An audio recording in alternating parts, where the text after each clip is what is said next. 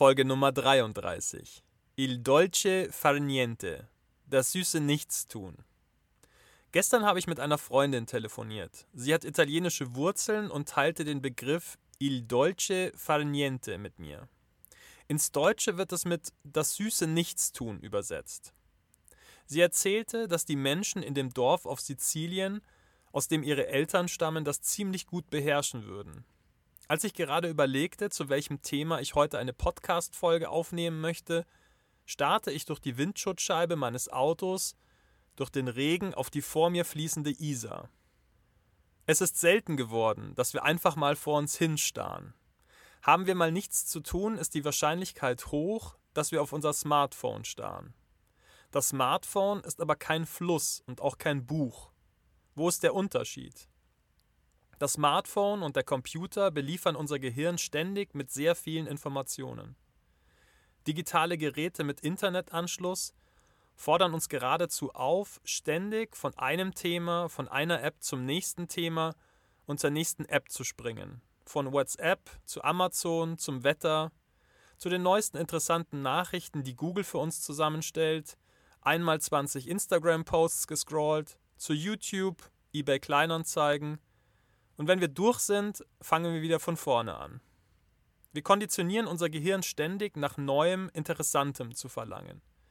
Wir überfliegen, checken, lesen Überschriften. Okay, das habe ich gesehen. Was gibt es jetzt Spannendes? Oft verweilen wir nur ein paar Sekunden bei einem Thema oder einer App.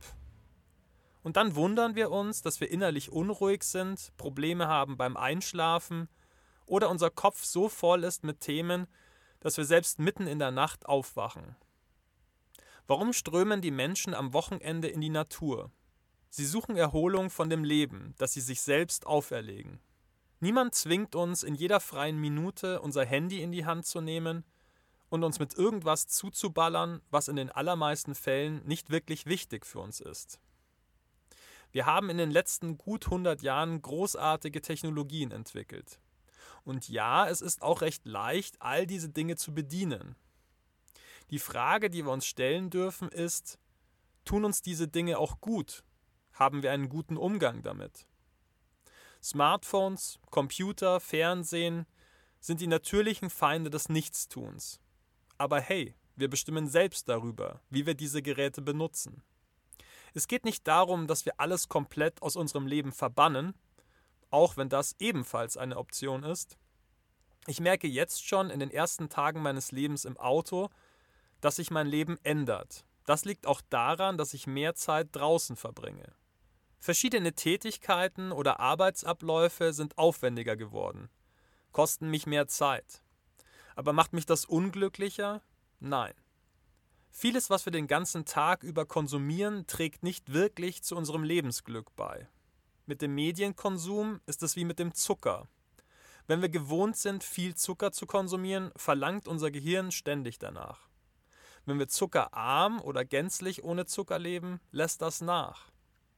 Wir konditionieren unser Gehirn selbst. Und nein, wir machen nicht nur das, was uns gut tut. Sonst gäbe es keine Übergewichtigen, keine RaucherInnen und keine Drogensüchtigen.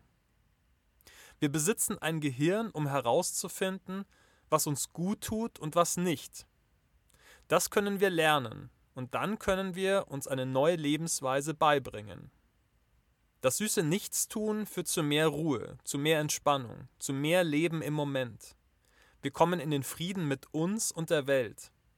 Als es vor über 100 Jahren noch kein Radio gab, saßen die Menschen auch in ihren Wohnungen und Häusern einfach mal nur so da. Das ist heute fast unvorstellbar. Kannst du dir vorstellen, auch nur eine Woche ohne ein digitales Mediengerät zu verbringen? Ich weiß nicht, ob es einen Menschen in Deutschland gibt, der in einer Wohnung lebt und weder über Radio, Fernseher, Computer oder Handy verfügt. Das süße Nichtstun ist auch etwas, was ich an dem Ort, den ich erschaffen möchte, kultivieren möchte. Das süße Nichtstun fördert die Kreativität. Es hilft uns, unsere eigenen Gedanken zu entwickeln. Mal darüber nachzudenken, was wir hier machen, was das Leben eigentlich bedeutet. Es bedeutet Urlaub für unser Gehirn. So wie wir uns alle Urlaub wünschen, wünscht sich auch unser Gehirn mal Urlaub. Ja, es gibt die Nacht, aber je mehr wir uns in unseren Kopf jagen, desto schwieriger wird es für unser Gehirn, sich davon ausschließlich nachts zu erholen. So viele Menschen leiden unter Schlafstörungen und die haben sicher ganz unterschiedliche Ursachen. Eine mögliche Ursache ist die ständige Dauerüberfrachtung des Gehirns. Das Gehirn läuft über an Informationen. Es schafft es nicht mehr, die Reize so zu verarbeiten, dass der Eigentümer, die Eigentümerin des Gehirns, gut damit leben kann. Was also tun? Im Prinzip ist es ganz einfach. Weniger Medienkonsum, weniger Smartphone-Konsum, weniger Apps checken, weniger Berieselung. Dafür mehr aus dem Fenster starren, mehr Zeit in der Natur verbringen, mehr nichts tun, mehr einfach mal nur da sitzen, mehr Tiere beobachten, mehr Handwerkliches tun, mehr basteln, sich mehr künstlerisch betätigen, mehr Pausen machen, mehr Zeit fürs Essen nehmen, mehr Zeit fürs Kochen und fürs Zubereiten nehmen, mehr Gespräche von Angesicht zu Angesicht führen, mehr in Büchern lesen. Und noch ein Tipp. Je weniger oder schwerer zugänglich die Geräte sind, mit denen du konsumierst, desto weniger wirst du konsumieren. Je mehr du dein Wohn- und Lebensumfeld an deine Ziele anpasst, desto besser wird die Umstellung gelingen. Deshalb möchte ich mir eine neue Wohn- und Lebenswelt erschaffen. Wenn du dich dafür interessierst, schreibe mir gerne eine Nachricht.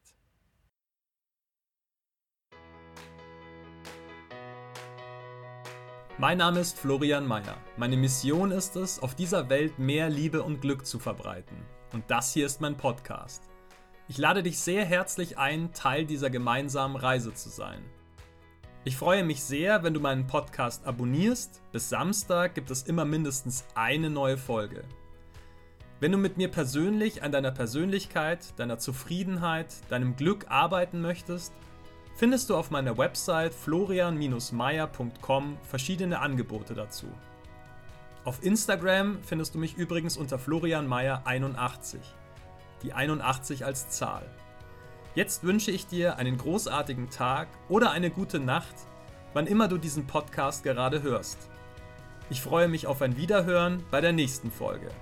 Alles Liebe, dein Florian.